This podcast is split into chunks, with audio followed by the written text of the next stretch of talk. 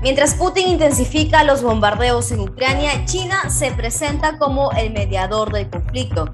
Rusia impide la salida de civiles de la guerra, bloqueando las vías de evacuación. Delegación estadounidense viaja a Venezuela para negociar salida del petróleo con el gobierno de Nicolás Maduro. Violencia en partido de los equipos Querétaro y Atlas deja más de 20 heridos. El representante diplomático del Vaticano abandona Nicaragua. Estos son los hechos más importantes del lunes 7 de marzo del 2022. En la Vuelta al Mundo en 5 Noticias, un podcast de Epicentro TV. Hola, yo soy Clara Elvira Ospina y esto es La Vuelta al Mundo en 5 Noticias. China entra en la ecuación. China podrá ser el nuevo actor diplomático en la guerra en Ucrania. Este lunes se supo que el régimen de Xi Jinping está dispuesto a ayudar a buscar una salida y a llevar a cabo la mediación necesaria cuando haga falta. El régimen de Beijing, sin embargo, dejó claro que esto no significa un distanciamiento con su aliado Rusia.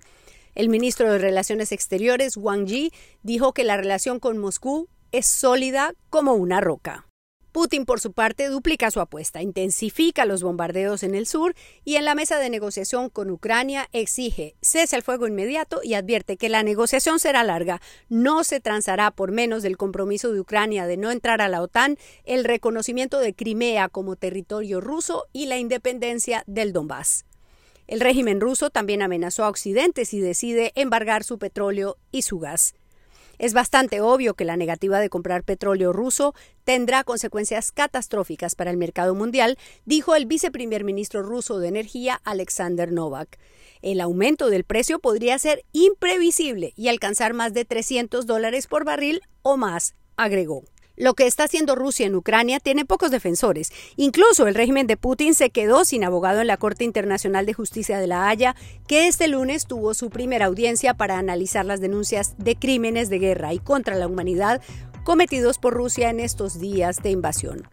El representante de Rusia envió una carta en la que renunció a la defensa del país con el argumento de que la actuación rusa contra Ucrania es muy distinta a la que tuvo en 2014 en Crimea y que no puede representar a un país que desprecia la justicia.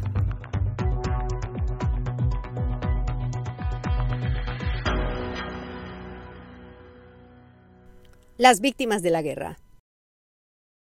Los civiles son las principales víctimas de la guerra en Ucrania y son tratados como botín. El presidente de Ucrania dijo este lunes en un video que Rusia boicoteó la salida de civiles a través de los corredores humanitarios que habían sido acordados en la reunión del viernes pasado. Zelensky ha dicho que cada intento para evacuar a los civiles se ha frenado porque en la ruta aparecen tanques, minas, bombardeos rusos. La viceprimera ministra ucraniana Irina Bereshuk dijo que son inmorales las propuestas rusas de corredores humanitarios, pues las seis rutas que supuestamente han abierto los rusos conducen a territorio de Rusia o de Bielorrusia, es decir, que quieren que los civiles queden a merced del régimen de Putin. Es inaceptable la opción de crear estos corredores humanitarios. Nuestra gente de Ivankiv, Dimer, Vizgorov, Kiev no irá a Bielorrusia para volar después a Rusia. En una reunión de emergencia del Consejo de Seguridad, Martin Griffith, secretario adjunto para Asuntos Humanitarios de la ONU, reportó que los civiles se quedaron atrapados por la presión rusa. En lugares como Mariupol, Yarkov, Melitopol y otras partes necesitan desesperadamente ayuda, en particular insumos médicos vitales, sostuvo Griffith. El mundo vio imágenes impactantes de Irpin, una población a 20 kilómetros de Kiev que está a punto de caer en manos rusas y los militares ucranianos pusieron explosivos en el último puente que queda en pie para impedir la llegada de los rusos.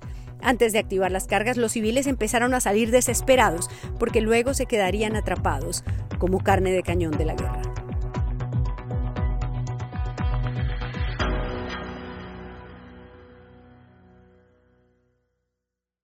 El petróleo protagonista en la guerra.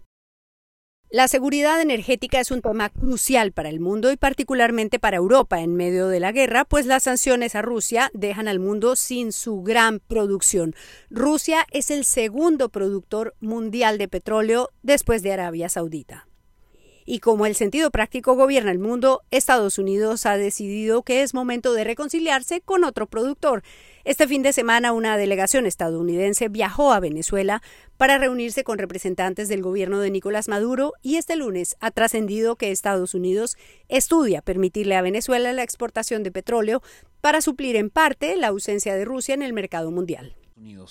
Si ustedes me dicen que si estamos preparados para diálogos directos con el gobierno de Estados Unidos, yo les digo, estamos preparados siempre.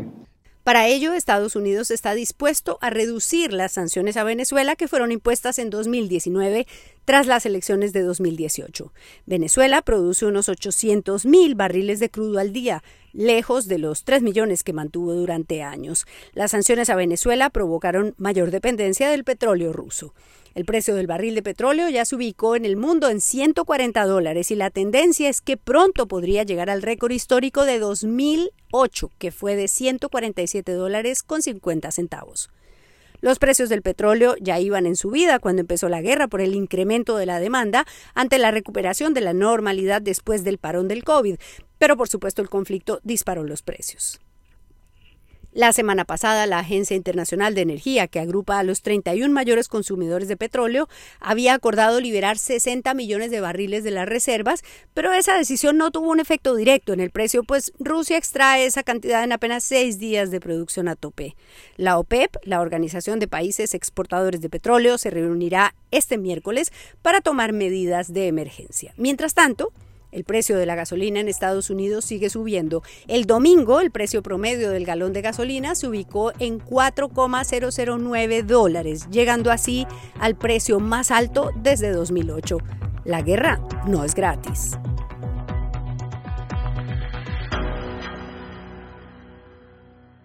Violencia desbordada. Ya fueron dados de alta 19 de los 26 heridos que dejaron los aterradores desórdenes ocurridos el sábado en el estadio La Corregidora en Querétaro, México. Sucedió durante el partido que disputaban Querétaro y Atlas. Era el minuto 60 y empezó una pelea en una grada entre las barras de los Gallos Blancos del Querétaro y los rojinegros del Atlas.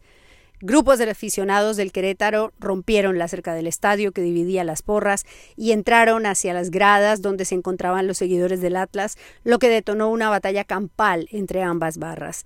Los testimonios de los asistentes al estadio son dolorosos. La violencia se desbordó de un momento a otro y personas mayores, mujeres y niños quedaron atrapados entre los barristas violentos. Ante las versiones de que el gobierno de Querétaro estaría manipulando las cifras de víctimas y estaría ocultando que habría muertos, el gobernador Mauricio Curi dijo que no gana nada con mentir y que se han ceñido estrictamente a los hechos. Como era de esperarse, el presidente Andrés Manuel López Obrador culpó de todo a los gobiernos que le antecedieron.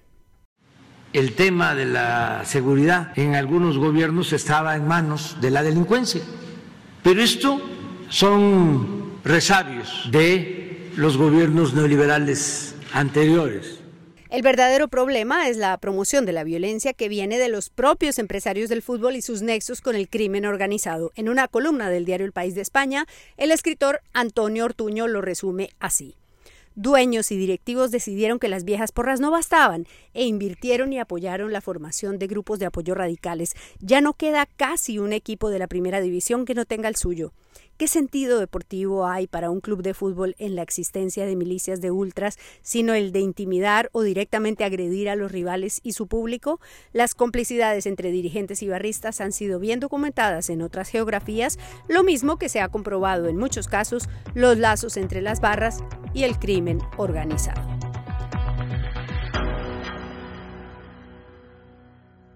Ortega expulsa al nuncio. A Daniel Ortega no le gustan los opositores y menos si tienen influencia. A todos los acusa de golpistas. Con la Iglesia Católica ha tenido en los últimos años una relación muy tormentosa que ahora ha tenido un punto crítico con la salida del país del nuncio apostólico, el representante diplomático del Vaticano, Waldemar Stanislao. La conferencia episcopal envió un comunicado escueto en el que informó que el nuncio se ausentó del país este domingo 6 de marzo y que el secretario quedaba encargado de sus funciones. Ortega está enfrentado a la Iglesia Católica desde las revueltas de 2018 cuando acusó a los curas de instigar las protestas en su contra. La salida del nuncio ocurre justo cuando la ONU presenta su informe de derechos humanos en Nicaragua, que es contundente en documentar los abusos del régimen. El informe detalla que en Nicaragua se siguen registrando detenciones, criminalizaciones y persecución contra opositores, periodistas, empresarios y defensores de derechos humanos. Son 43 los opositores que siguen detenidos desde el tiempo previo a las elecciones de 2021. La alta comisionada Michelle Bachelet resaltó la muerte en prisión de Hugo Torres y el deterioro de la salud de varios de los presos. Al menos 29 de ellos continúan recluidos en el complejo policial Evaristo Vázquez en violación a las garantías del debido proceso y presuntamente en condiciones inhumanas.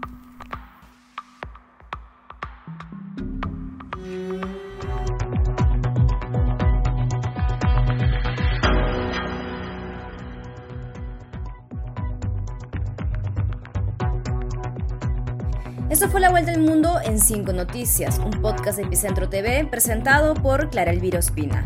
Encuéntranos en Spotify, Apple Podcasts o donde sea que escuches tus podcasts. Además, recuerda suscribirte a epicentro.tv para ser parte de nuestra comunidad.